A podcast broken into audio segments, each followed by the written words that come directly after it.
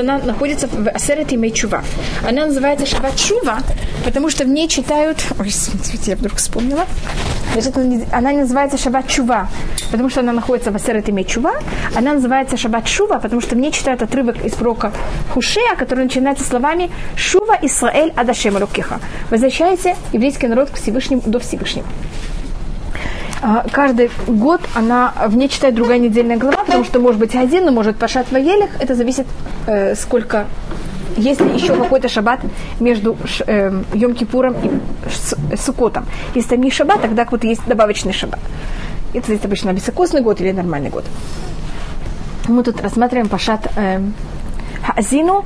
Это в какой-то мере, э, значит, самый конец. Это э, Муше, он взял и закончил это всю Тору, в этом мире все рассказал еврейскому народу, и сейчас он берет и все это рассказывает еврейскому народу еще раз, последний раз он пробует, как можно сказать, сдержать, если так можно сказать, последние, все возможными своими силами. И он говорит еврейскому народу, посмотрите, я знаю, что вот когда я жил, вы были, вы вели себя, бывает хорошо, бывает лучше, бывает хуже. Если вы так себя вели, когда я жил, что будет, когда меня не будет? Понимаете ощущение Муше? Вот он сейчас понимает, что он уходит, и что же будет с ними. И он все время так вот держал, что же будет без него. И он тогда им берет и говорит вот эту песню. Теперь следующая недельная глава, это Зотабаха, это уже все, это Муше благословит еврейский народ, он уже больше понял, как он с ними уже полностью прощается. А Зину это такая песня, которую говорит ее Муше, она написана в стиле стихотворения, она не стихотворение, может быть, это ну, в стиле поэзии, она не написана, как вся тура, которая написана в форме прозы, она написана, в, у нее есть другой стиль совершенно, она пишется в свитке Туры не как пишется вся Тура, она пишется как два столбика. Знаете, как поэзию пишутся немножко по-другому, чем прозу.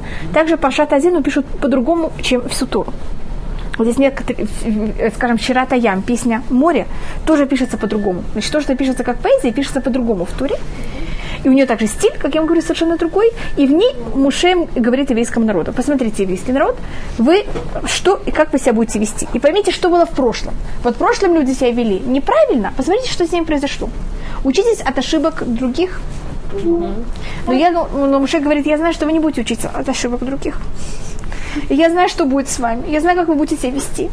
И поэтому я вам говорю уже заранее, что с вами будет, как вы себя будете плохо вести, что с вами произойдет. И что когда это все происходило, чтобы вы не сказали, а почему? Чтобы могли открыть, прочитать, сказать, а да, вот точно нам сказали, что так и будет. Да. Это о том, что Всевышний вас благословил. Ну, вы знаете, что хасиды все хотят взять и что сделать? Все пройти в хорошую сторону. Так хасиды, когда это рассматривают это, что у вас будет такое хорошее состояние, что вы сможете есть мясо у своих детей. Значит, что дети будут также есть кошерную пищу.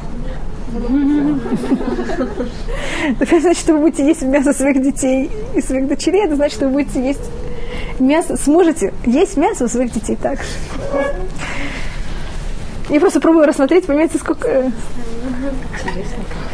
Да, поэтому это Всевышний говорит, что конечно, когда еврейский народ дойдет до вот этого ужасного состояния, и будет очень тяжело. Значит, сначала мы будем себя очень плохо вести, за счет этого очень плохого нашего поведения на нас возьмут и упадут ужасное наказание, и после этих ужасных наказаний Всевышний обещает, что он возьмет за нас, заступится и возьмет и накажет наших врагов.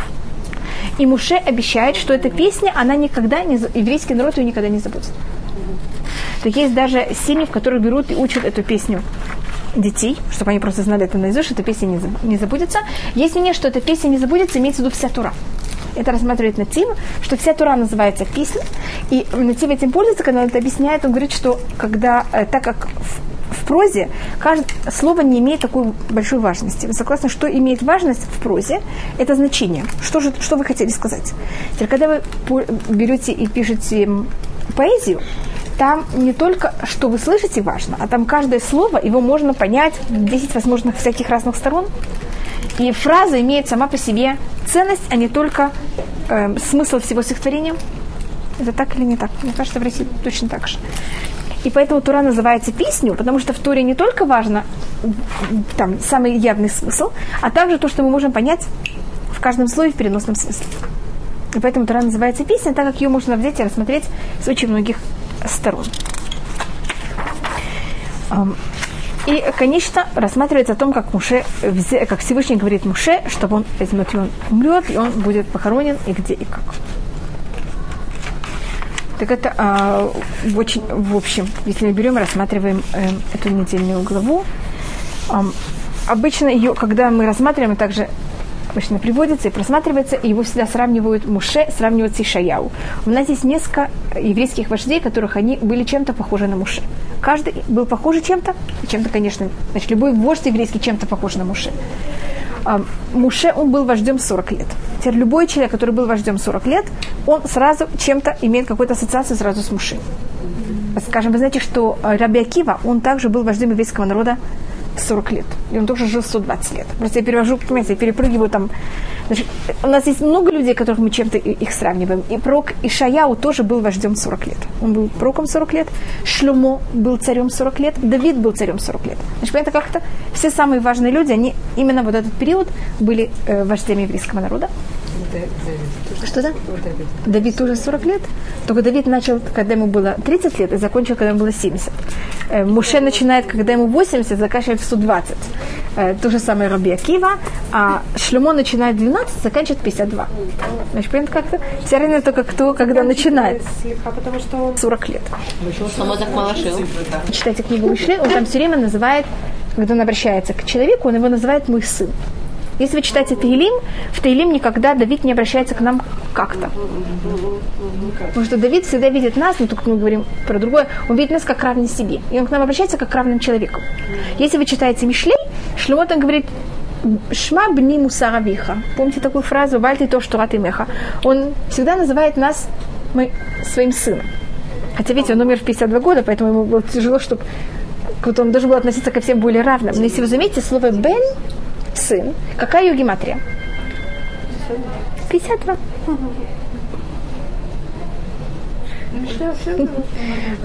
И, вот Шлюмо, если его рассмотреть, он, э, его, он сын Давида. Давид, он сын Ишая, но как будто его отец, он не был царем. Давид, он сын царя.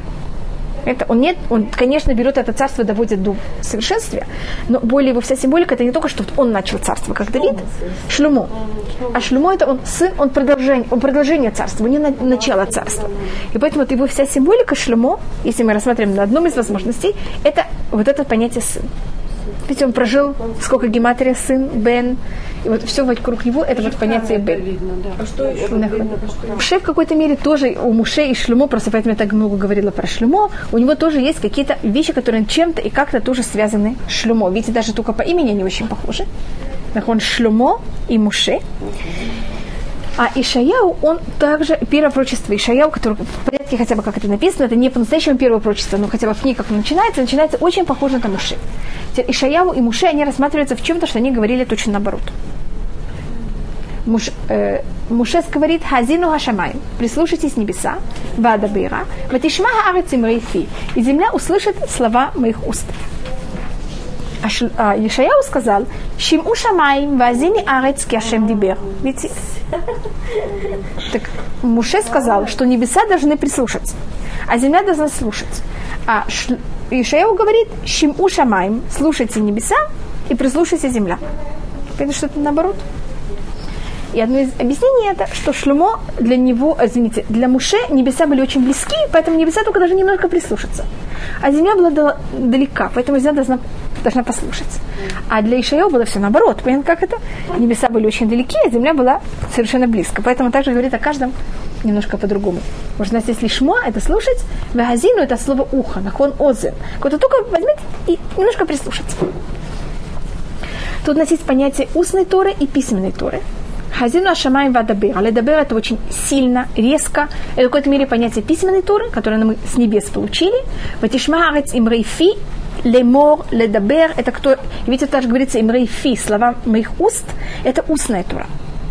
Теперь устная тура для того, чтобы она была понятна, значит, что письменная тура, она в какой-то мере э, абстрактная. Вот мы читаем Туру. Сейчас вопрос, как мы должны это взять и по-настоящему соблюдать? В Туре говорится, что мы должны взять и одевать тфилин. Вайон это вот бейненеха. Чтобы это было между вашими глазами. Теперь как это было между глазами? Взять что-то, что наклеить вот здесь, между глазами должны быть очки здесь. Угу. Как это делать? Значит, любая вещь, которая написана в письменной туре, мы ее совершенно не знаем, как ее взять и прикладывать. Что делает устная тура? Она берет то, что написано в, письменной туре, и устная тура, это письменную туру во что превращает? в земную Туру. В Туру, которую мы можем ей пользоваться, и мы знаем, что и как это делать. И поэтому также тут Муше говорит, он же говорит еврейскому народу, через небеса и землю, и он им говорит о том, что вот есть Тура, которая она как будто бы небесная, есть Тура какая? Земная, то, что мы называем Тураши Бальпе, есть Тураши Бихтаб, есть Тураши Бальпе, и в какой-то мере вы должны их слушать. Мы вчера говорили много про дождя и про росу. Угу.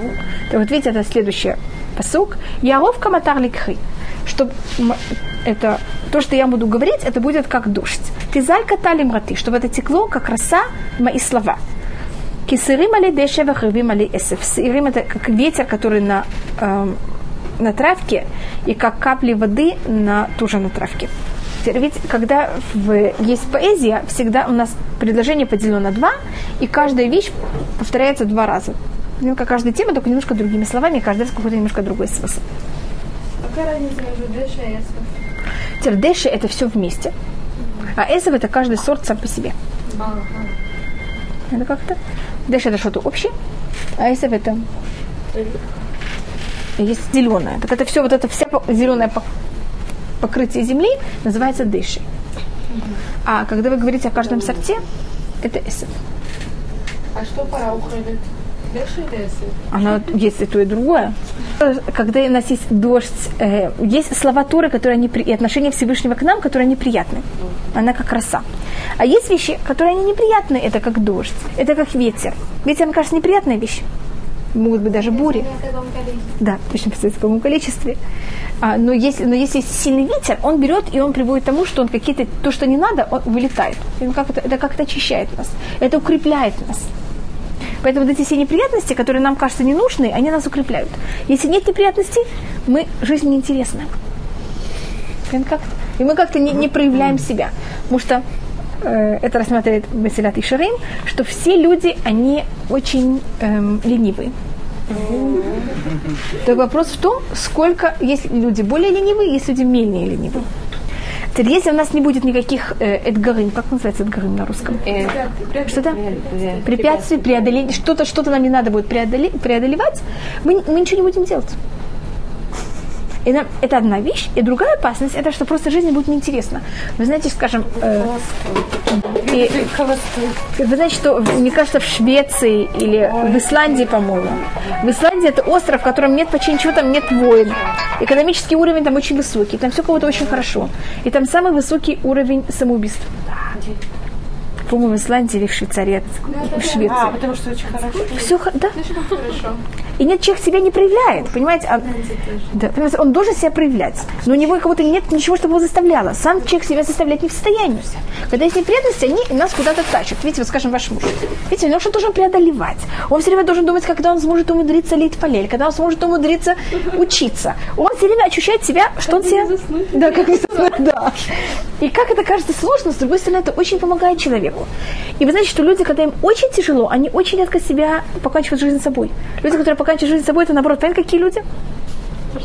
Которые у них есть хотя бы время подумать об этом. А когда у человека, ему очень тяжело, у него даже нет времени думать об этом, он только думает, как он, понимаете, как это достигнет то, что ему надо вот для того, чтобы прожить еще пять минут. И поэтому тут шльмой начинается с этого, что то, что Всевышний говорит вам, это вам может казаться кого-то... Есть случаи, когда приятно, и случаи, когда неприятно. Это как ветер, это как дождь, который нам немножко неприятен. Но это все надо. Да, это то, что берет нас и вырастает. Да, невозможно. Это как будто надо, но дождь Всевышний бы мог сделать так, и как есть в некоторых местах, что есть резервуары под землей. А задать Резервуар это называется, когда под землей есть много-много воды. Да, так это мы могло бы, понимаете, как это не нужно дождя, а все берет и как-то орошается. Просто я говорю о том, что теоретически могло бы быть так, что мы что-то бы орошалось или что-то было бы без того, чтобы нам было неприятно. Но тогда нас в это не, вы... мы бы не росли по-настоящему. С возрастом уже не хочется. Я помню, что... Шлюмо говорит о том, о, о хорошем, а потом это у нас есть, э, я просто в любом хотите, можем тут немножко хотя бы просмотреть. Кишема шемика года или рукину. Шлемо начинает от того, что мы учим от этого также много законов. Когда я беру и возглашаю имя Всевышнего, пожалуйста, вы все также говорите, возвышайте имя Всевышнего. И это о том, что когда кто-то говорит, скажем, имя Всевышнего, мы что-то отвечаем. Скажем, кто, кто-то говорит браха, скажем, когда говорит браха, или кто-то говорит браха, что мы говорим? Баруху, барух шмо? Или мы говорим амен, или мы что-то говорим в это время? Так это вот отсюда. Значит, когда кто-то говорит имя Всевышнего, вы тоже должны что-то отвечать, что мы все отвечали также вместе. И посук далее, тут мы переходим к тому, э, это уже начинается, это было, вступ, было вступление, а сейчас посук далее, это вступление к тому, что мы будем говорить о все Пашат Азину. Что говорится Пашат Азину? Вы сначала было хорошо, или там кого-то было плохо. Если вы ведете себя неправильно, вы получаете наказание. И если какие-то проблемы происходят, что вы прочитали, посмотрели, почему и как. И поэтому начинаем вступление в четвертый посук. Хацу тамим палю. Всевышний все, что он делает в мире, это э, полноценно. Кихоль дархав мишпай. Все его пути – это суд. Келемуна, он сила справедливая, э, правды, вен авель, и в нем нет никак, никакой вещи, которых она несправедлива. Цадик в Яшару, он, он праведник и прямой. Значит, поэтому почему это говорится? Потом... Что да? Иштим. Цадик это что он все делает правильно. Значит, и почему об этом тут говорится в посук далее? Потом, скажем, Лёра Фахат, есть катастрофа, есть всякие какие-то ужасы. Что мы тогда мы вопим? Что мы говорим? Всевышний, как это происходит? Поэтому что он говорит Муше? Что вы знали, что все, что Всевышний делает, это справедливо. И все есть к этому объяснение. И тут есть несколько слов. Кель эмуна. Эмуна значит это вера также на русском. Теперь вы знаете слово «амен»? Видите в слово «эмуна» слово «амен»? Uh-huh. Видите, это тоже самый корень?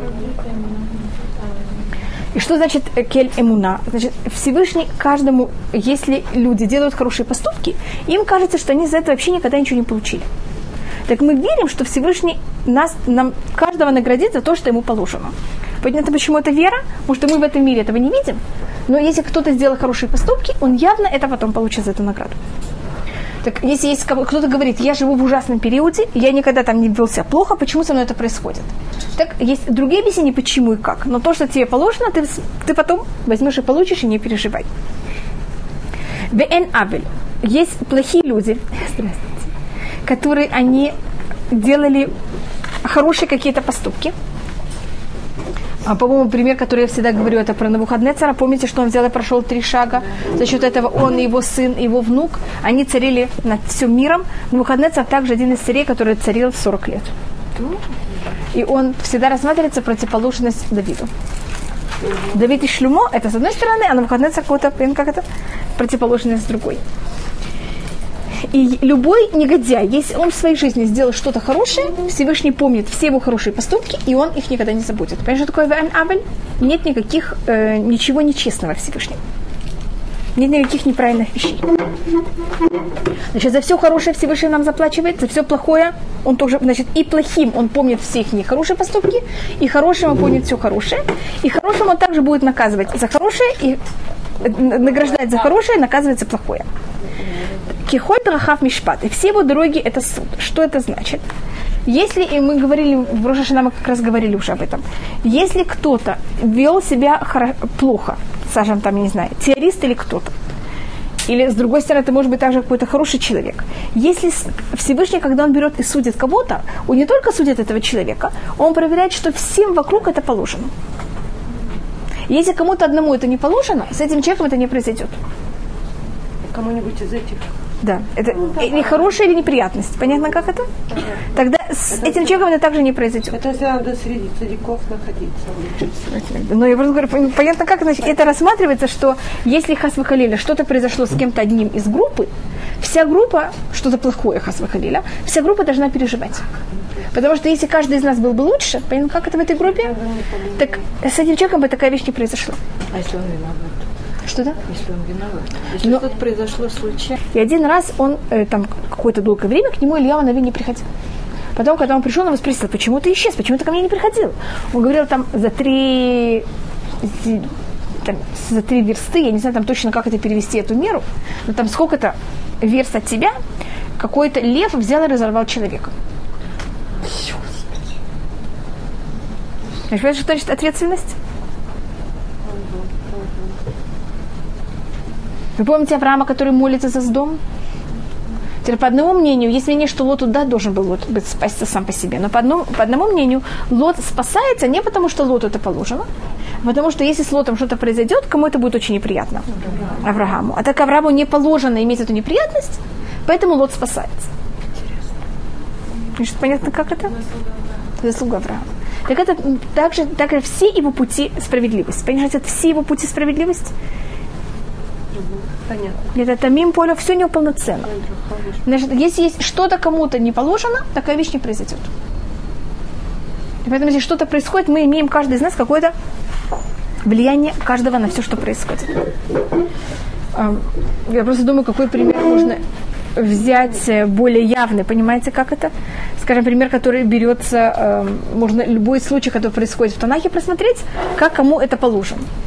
И почему-то именно такая вещь положена кому-то. Вы помните муж, э, сыновей Агарона, которые умирают? Так там делается расчет, почему им это было положено, почему Агарону это было положено, почему Муше это было положено, почему их не матери это было положено. Значит, понятно, как это? И понятно, что у каждого было какое-то маленькое, не, не великий грех, но что-то маленькое было, а то, если одному из них бы это не, абсолютно было бы не положено, такая вещь не могла произойти. И они получили наказание по-другому. Они могли получить наказание после смерти. Понимаете, как это? После смерти этого человека. Есть случаи, когда Всевышний делает так, чтобы кто-то умер, для того, чтобы они не видели, как кто-то наказан. Там ужасов. Мипней хацадик, мипней э, хацара несафа цадик. Если должен, в мир должна произойти какая-то очень тяжелая вещь, Всевышний берет до этого и приводит к тому, что праведники умирают. Потому что им это не положено. Видеть. Что происходит с детьми, это только вина родителей. До 20. До 20 лет. Ну, не только относительно людей. То есть Да. да? Да. Все, что Да. Ти это как будто бы у нас лежит в банке, так, э, не решено. А, то есть, что Как, да, после 20 тогда это также туда переваривается. А вот как- В этом э, есть две стороны. Есть одна вещь, что если человек даже видит вот эти ужасы, это также не его наказание.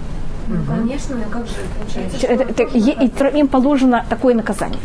Значит, есть люди, которым им положено остаться живым, но видеть хотя бы пропасть, в которую они могли попасть. Ну так как же, если праведник, чтобы он Наоборот, есть человеку, когда, скажем, если вы, вы живете сейчас, вы очень рады, что вы живете, что вы остались живы, что вы сейчас жив- живете. Ну, зачем? Вы очень-очень рады? Или вы даже не ощущаете, что вы живете?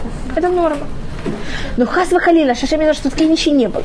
Есть какая-то... Э, вы ехали в хас халила. Я то говорю, как не вы. Скажем, не знаю, вот это часы. Они ехали в, э, в, в автобусе или где-то. И была там э, авария. И что-то произошло, какое-то количество людей в этом автобусе. А эти часы остались живые и не тронуты. После этого как они себя ощущают? Они очень рады, что они живы? Более, более рады, чем мы? Намного более, чем. Значит, когда... И тут... Я просто... В каждом случае есть какие-то проценты чего-то и как-то. Это вещи, которые только взвешивает Всевышний. И то, что рассматривается. Отцу там им полов. Все, что делает Всевышний, это полноценно. Значит, когда мы видим кого-то, хасмахалили, мы видим какой-то, понятно, как что-то происходит. Вот на севере, когда падали бомбы. Теперь, если бомба упала очень далеко, так хорошо, человек остался жив. А когда ты упала там в 3 метра от него, «А, Всевышний, какое чудо, как я живу, это вообще неописуемо. Вы понимаете, что я пробую рассмотреть? Можно задуматься. Значит, как- да, конечно. Значит, когда это происходит, и только ты глазами увидишь, а до тебя это не натрагивается, в этом есть тоже какое-то очень большое, большое, более большое понятие, то человек тогда более замечает руку Всевышнего, и он намного более благодарен, что он остался жив. А есть другая сторона, когда он это видит. Значит, есть вот, скажем, помните жену Лота, что ей было запрещено повернуться. Значит, тогда Лоту сказали, ты можешь спастись, но ты не имеешь права видеть, как они мучаются, а ты жив. Потому что когда-то он видит, как они мучаются, а он жив, он ощущает и оценивает свою жизнь, и он имеет намного более большую радость о том, что он остался жив, и видит намного в этом более большое чудо. запрещено было получить? Да, да, да. А с другой стороны, есть понятие, что посмотреть назад и видеть, как они мучаются, это что такое? Это тоже наказание. Тут, Вы понимаете, тут два, тут есть две стороны одновременно. И эти две, я не, в каждом случае есть другие, по-другому это взвешивается. А почему же мало Ну, это, это тоже надо посмотреть. Но только я подчеркиваю о том, что, видите, когда она посмотрела, поняла, что с ней произошло, только говорю о том, что он не имел права видеть. То есть Так это не было наказание. вот Значит, видеть что-то. не положено было это радость. В этом есть тоже какая-то награда нам, когда мы видим, как они наказаны. Это в каком понятии награда? Вы тогда более ощущаете свою жизнь. И есть другая сторона, которую я тоже рассматривала, что это также для нас неприятно. Что тут перевешивает, я, я, я тут не могу сказать. И то, что вы говорите, как, если это говорится, как это говорится в 91-м псалме, как, э, наоборот, награда человеку, там это имеется в виду, что ты, для тебя это будет награда, что ты сможешь это посмотреть. Не как лот, который было запрещено это смотреть, а наоборот, ты имеешь право это смотреть. Говорите, что Авраам имел право посмотреть, а Лот не имел права смотреть, потому что Авраам, он спасен, он, понятно, как он, он явно у него даже не был вопрос, будет ли он уничтожен с домом или нет, а Лот, он спасся за счет Авраама, поэтому Лот не имеет права, понятно, как-то иметь от этого какое-то понятие удовольствия. И здесь еще, вы знаете, что когда мы говорим о натаней токев, мы там говорим, кто-то может утонуть, кто-то может в огне, кто-то так, кто-то так. И нам часто это кажется, в наше время это вообще невозможно. И вы видите, как каждый год в наше время это все очень возможно. Что-то? Что, что не слышно? Мецва, и это э, мы, э, я перепрыгиваю тут несколько посоков и дохожу до посок Зайн с хор и мотуля. Помните дни мира. Бину шно дор вадор. Поймите э, то, что произошло в поколении поколения. Шаля вихава ягет хасхене скинеха в юмрулах. Спроси твоего отца, и он тебе расскажет. Старше, и они тебе скажут есть мнение, что тут у нас есть мецва асе. У нас есть мецва, два закона, которые говорят о том, как мы должны относиться к тому, что нам говорят мудрецы. Есть у нас одно понятие, что вы, видите, я вам сказала, спросите Рава. У нас есть одна мецва, которая говорилась до этого в книге Дворим, одна называется лотасу. И обычно на ней базируется все и говорится. Лота значит, чтобы ты не отходил от того, что тебе сказали раввины. Если Равин говорит, что именно надо делать так, ну как у нас есть мецва, слушать то, что он говорит, и запрещено это переступать, это мецват лотас, запрещенная вещь. А тут у нас есть какая мецва? Мецват ассы. Шаль Авиха. У нас есть мецва взять и спрашивать то, что это имеется в виду не именно отца. Отец имеется в виду тех, кто нас учит. Вы знаете, что если кто-то взял и научил человека, он считается, как будто он его взял и родил. Ну что? Значит, если человек взял и выучил кого-то Туру, он считается его отцом а ученики называются сыновья. Если такая вещь, нужно ли спрашивать? И раба. Вы уже обязательно, тут надо, это моя мама Захар Ваха всегда говорила, если вы уже спросили, вы обязаны сто процентов слушать то, что он им говорит. Еще... Очень важно, что вы спрашиваете и как вы спрашиваете. Примерно это я могу рассказать. А, у нас один раз был, я уже не помню, чего это было. Брат моего мужа пошел и спросил а, Рава какой-то вопрос. И потом он приходит, нам говорит, что вот Рав сказал в таком-таком случае делать так-то и так-то. Мне это показалось очень не, как вам сказать, нелогично. И очень подозрительно. И я попросила моего мужа, если он может пойти к этому раву, и спросить его этот вопрос еще раз. Только я попросила его спросить, не можно ли так себя вести, а нужно ли так себя вести, и если мецва так себя вести. И Рав сказал, можно так себя вести? Можно. Мецва так себя вести? Совершенно нет. Вы понимаете, э, значит, вы должны также знать, что когда вы спрашиваете Рава, вы должны точно сформировать, что вы хотите у него спросить. Да, это не... Для того, чтобы понять уровни э, людей. Это классический пример, который говорится в Геморе. А, были одни, эм, как называется, грузчики. Гру... Один человек должен был переезжать с места на место. Он взял нанял грузчиков. И тогда в древние времена вино держали в глиняных сосудах. Это, конечно, также можно рассмотреть как в переносном смысле. Тут я только рассматриваю то, что мы сейчас занимаемся. И эти грузчики, они когда взяли и эти, и он их нанял, чтобы они его переносили глиняные сосуды из одного места в другое, и в глиняных сосудах было очень драгоценное вино. Они когда-то переносили, вы понимаете, что произошло с этой глиной? И что произошло с вином? Разлилось. Разлилось. Закончился день. Он взял, они, грузчики снимают же свои, там, свою одежду и кладут. Он взял эту одежду как залог и пошел с ними в суд, что он, хочет, чтобы они его компенсировали. Именно как-то. Может, они ему нанесли ущерб. И тогда Раф там ему говорит, и он сам тоже был очень большой Тамид Хахам, он ему говорит, нет, ты знаешь, для тебя, вот для твоего духовного уровня, так себя неправильно вести. Ты должен взять и им отдать эту одежду. Хорошо, он взял и отдал ту одежду. Значит, понятно, что это пробы уровни. Один уровень вы требуете у них компенсацию. Другой уровень вы у них ничего не требуете. Тогда эти, э, как их зовут, грузчики, они сказали, а вы знаете, мы бедные люди, мы весь день работали. Мы на это полагали, что мы получим зарплату. Сейчас, пожалуйста, заплатите за наш труд. И он сказал, ну это честно? Они же мне нанесли ущерб, какой тут труд. Мне было что они вообще не делали мне ничего. Тогда ему рассказал, да, ты должен взять и заплатить. И он взял и заплатил. Человек тоже был Рав. Понимаете, что он считал? Он считал, что они его должны, должны его компенсировать. И тут были, видите, сколько уровней? Значит, тут течки мы рассмотрели три уровня. Должны ли они его компенсировать? Должен ли он им, как будто от них ничего не требовать? Или должен он им что еще сделать? И заплатить зарплату. Для того, чтобы только рассмотреть вот это понятие, что когда мы спрашиваем Рава, видите, сколько есть возможностей ответа? Книг, в Пашат Азину есть большой гей и большой юд. И, и маленький юд, если не Халяшем тигмелузот и цур и радхат теши. Посмотрите, что цур и радхат теши в атишках кель мехулилеха, там должен быть маленький юд. Это 18 посук. 18 посук, тут есть большой гей, а там будет маленький юд. Да. Но что Всевышнему вы берете это и делаете, тут одно из понятий, что это гей, что вы берете и не, э, не учите пять книг Туры. Гей это пять книг Туры. Там есть целый спор, должен быть маленький юд, не должен быть маленький юд. Недельная, заканчивается недельная глава, есть три П или три самаха, и это показывает, что в светке Торы там должен быть пробел. И вопрос только, какой должен быть пробел, маленький или большой? Если тут три П, значит будет пробел до конца строки.